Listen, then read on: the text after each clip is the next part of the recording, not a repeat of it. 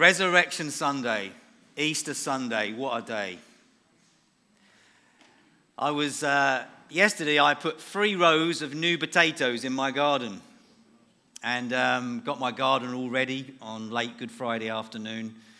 And then yesterday morning uh, and during the day, I put three rows of new potatoes in. It just struck me as I was doing it that as I put these small potatoes into the ground, re- is this okay? As I, as I put these potatoes into the ground about five, six inches in, just all of a sudden just realized how dark it was for that little potato. Sentimental in my old age. Put that little potato in the ground. I thought, poor little thing. it's dark down there. Give it a few weeks, and out of the darkness, something will emerge through the ground. Life will come. Every seed starts in a place of darkness and then it grows and life comes. Every baby that is in the womb spends nine months in darkness and then life comes. And as much as I love Easter Sunday, I'm so grateful to God that He saw it through from Good Friday today. That in a place of darkness, of Good Friday through Saturday, God saw it through for us. And today, the tomb is empty and Jesus is alive. Praise God. Hallelujah. Amen. Amazing. Amazing. And I don't know where you're at on that journey of that concept, Jesus is alive.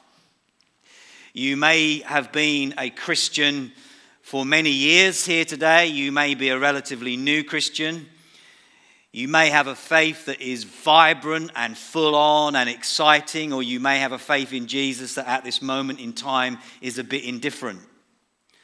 Or you may be here today because it's just Easter Sunday, or you've been invited by a friend or a relative, and you've never experienced that Jesus is alive for you. And so I want to share this morning why I believe with all of my heart that to follow Jesus is the most important thing a man or a woman can do in their lives. Follow Jesus. I'm always reminded when I think of that, that little phrase, follow Jesus, I'm always reminded of November the 25th, 1978. For some of you here this morning, that is a long, long while ago. You're thinking, oh my goodness, that's like decades ago. You're right. Because I was 12 years old on November, well, I was 12 years old on May the 25th, 1978. That was my birthday. But on November the 25th, 1978, in Denmark, in Denmark Street, Brethren Hall, I got baptized over 44 years ago. Gosh. And baptism is something that we are going to witness in a little while. In a few minutes, we are going to see five people get baptized. They are going to publicly declare that their life has been given to Jesus, that Jesus is their Lord, and they've decided to follow Jesus. They're going to be saying to you and to me, I'm a follower of Christ. The word follow is an interesting word, isn't it? Because sometimes I think we, you know, I'm my own person, I don't follow anyone. Well, actually, we all follow something. My favorite day of the week is Wednesday. Because on a Wednesday, Michelle and I look after our little granddaughter Evie, who's two and a half years old. And she has learnt to follow Grandpa. If I do something, she follows me. If I walk up the lounge in a funny way, she's behind me and she walks up the lounge in a funny way. If I run up the garden, she follows me and she runs up the garden. If grandpa does something a little bit naughty, she follows me and she does something a little bit naughty. Because we all follow something. Some of us follow Norwich. Some of us follow Ipswich. We follow on Facebook. Uh, some of us follow none of those teams. We follow on Facebook. We follow on Instagram. We follow on Twitter. We get recommendations to follow. We follow the news. We follow trends and fashion. We follow a band. We follow a political party. We follow our heart. We follow our instincts. Today, coming here, we followed other cars. We followed people coming into the building because we are all followers.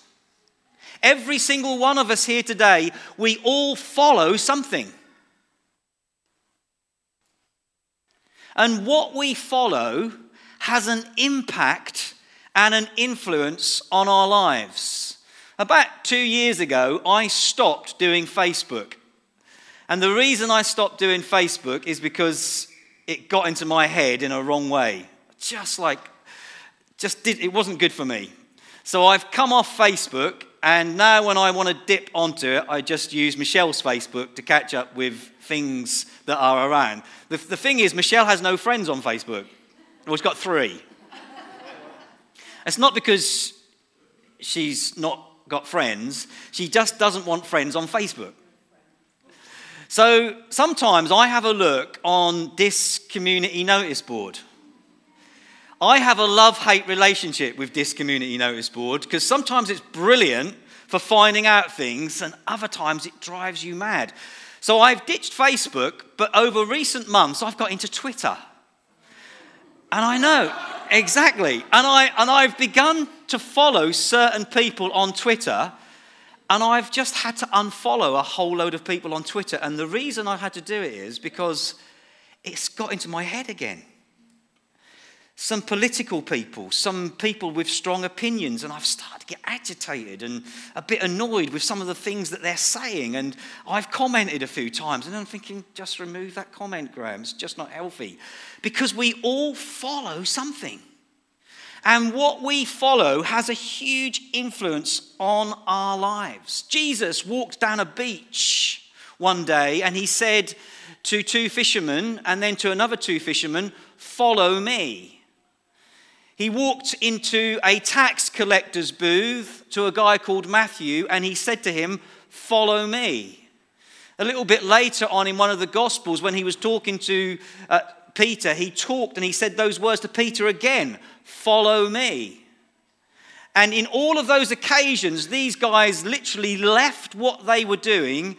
They left their livelihoods. They left their jobs. In other words, they gave up everything that they had and they followed Jesus. We cannot ignore this statement. It doesn't matter what part of life or what cycle or season of life you're in right now. You cannot ignore those two words that are up on that screen. You either will choose to follow Jesus or you won't. But you cannot ignore it. And I want to say to us this morning that if you choose to follow Jesus, life won't be easy every day of your life. Following Jesus, there is a cost to it. Following Jesus demands everything. Following Jesus is not easy. But to not follow Jesus is even worse. Because if you don't follow Jesus, you'll never experience fullness of life. You might think you've got a good life today, but if you don't follow Jesus, you will never, ever, ever experience fullness of life. Now, you might be sitting there thinking, that's a bit hard hitting, Graham. That's a bit tough, but it's the truth. Because the only way we can experience the fullness of life is to follow Jesus. The resurrection of Jesus changes everything. The resurrection of Jesus is something that we cannot ignore. We have to respond to it. If Jesus didn't come back to life, Christianity is futile. Baptism is at best a bath, and the church is pointless.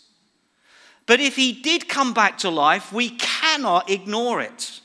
We either dismiss it as a lie or we choose to and we choose to live our lives without Jesus or we fully embrace the resurrection of Jesus today. In John chapter 11 verse 25 Jesus says these words I am the resurrection and the life the one who believes in me will live even though they die, and whoever lives by believing in me will never die. Jesus is the resurrection and the life. Only in him and in him only will any man or any woman have fullness of life. Knowing him is the only way. Jesus says in another part of one of the Gospels, I am the way, the truth, and the life. No one comes to the Father except through me. I don't know what your personal belief is today, but if you don't have a belief in Jesus, you are without hope because only in Him will you find eternal life. When those ladies arrived at the tomb and they ran into the tomb and they discovered an empty tomb, what does one of the Gospels say? Why do you look for the living among the dead? He is not here, he is risen. Now, in response to this phrase, follow Jesus, you might throw a question back at me this morning why should I follow Jesus? And I guess in part I've already explained that. But I want to say that one of the reasons why I believe we should follow Jesus this morning is this we are all broken. We are all broken. Every single one of us here today has suffered brokenness. Maybe you are experiencing brokenness right now in your life. All of us, we carry the scars of broken experiences. We can be physically broken. We can be emotionally and mentally broken. Others may have inflicted brokenness on you. Maybe your own actions have caused you to be broken. But I'm not talking about physical brokenness or emotional brokenness this morning. I'm talking about spiritual brokenness. When we are spiritually broke, we are separated from God. Spiritual brokenness means separation from God. It means that there is a gulf between you and God that you cannot bridge by human effort. The gulf between you and God, if you are not a follower of Jesus today, is so vast you cannot get within a million miles of God. There is nothing that you can do, and there's nothing that I can do to get you remotely close to God. The gulf is too big. You can be the best living person in the world. You can have the most fulfilling job. You can have the greatest marriage. You can give your life to work, good works. You can raise thousands for charity, but you will never get close to God because you are spiritually broken.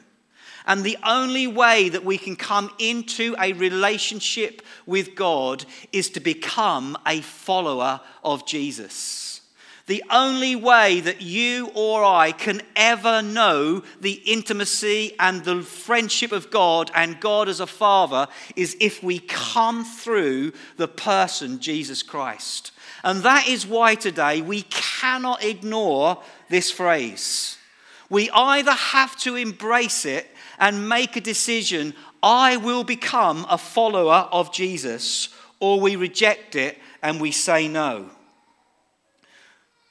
The Bible calls separation from God sin. I was thinking about that the other day and I'm thinking, I can't remember the last time I mentioned the word sin in church. And I was a little bit challenged by that. Because it's not a trendy word, is it? To tell people that they're sinners or to tell people they're wrong is not very politically correct. You know, because surely today we can believe anything, can't we? Surely truth is in the, in the eyes of the beholder, isn't it? Only truth is found in Jesus. And without Jesus, we will never know the truth. Without Jesus, we'll never know fullness of life. Without Jesus, we'll never know the way. It's only in him. And separation from God, the Bible calls sin. And I can't, I kind of, I've got to tell you this morning, you are looking at a guy on the stage that has sinned a lot. I have missed God's mark many, many times in my life. And as a Christian, I still miss God's mark. As a Christian, I still mess up. I still fall short of God's standard. And I know in my own strength and in my own ability, I can never, ever, ever meet God's standard. I can never please God. There is nothing that I can do today outside of Jesus that will get me anywhere close to God. My good moral standards, my high standard of living, my clean and tidy house, my tidy garage. I've just sinned. Everything I try and do in my life, even trying to be a good church leader, is not good enough. Even trying to be the best husband in the world is not good enough. I have to know Jesus. This church is not ashamed to tell people you need Jesus. You don't need a political party, and I'm not against voting for a political party, but it's not the answer. You don't need vast sums of money in the bank. You don't need a good job. You don't need great relationships. All of those things are good. But you do need Jesus. You have to know Jesus. Without Jesus, we are separated from God and there is no hope. Jesus is the only way to fullness of life. I've got a good life. I have, God has blessed me with a wonderful wife. Next Saturday, I'm going to witness the marriage of my only son. I'm excited about that. God has blessed me with so many things. But I know in my life that without Jesus, it'll never be full. An empty tomb and an empty cross is the only way to a full life. Because our lives will always be missing who, we were born and created to know. It's impossible for any human being to have that fullness without Jesus. Today, on Easter Sunday, Jesus changed his status from dead to alive. Do you know what he wants to do? He wants to change his relationship status as well to in a relationship with you. I've often seen when I did Facebook, so and so is now in a relationship with so and so, or relationship status complicated. Jesus wants to change his relationship status today. to saying a relationship with you. It's so important. You can't ignore this phrase. You have to do something with it. You either reject it or you accept it. When Jesus died on a cross, it wasn't just to create a historical event. When Jesus rose from the dead, it wasn't just to give us four days off over a bank holiday weekend. It wasn't an excuse to stuff our faces with chocolate. It was to give every woman and every man the opportunity to say, Jesus, I want to be a follower of you. Please, please don't go through life without Jesus. Don't stick your backside on a seat in a church three times a year and think that's enough. It's not enough. Because we sang a song this morning, which I didn't know we were going to sing. In fact, a pretty old song, which I used to sing when I was a teenager, but great words. And it said these words He is Lord, He is Lord, He is risen from the dead, and He is Lord. Every tongue confess every knee shall bow that Jesus Christ is Lord. Can I say in closing, before we baptize five people this morning, one day you will have to confess Jesus as Lord, and one day you will bow the knee to him. You won't have a choice. When your life comes to an end, or when Jesus comes back and this life on earth is all wrapped up. Every person that has ever lived, every wealthy celebrity, every talented sports star, every politician, every person that has ever lived in history will confess Jesus as Lord and will bow their knee to him. What Jesus wants you to do today is this do it this side of heaven.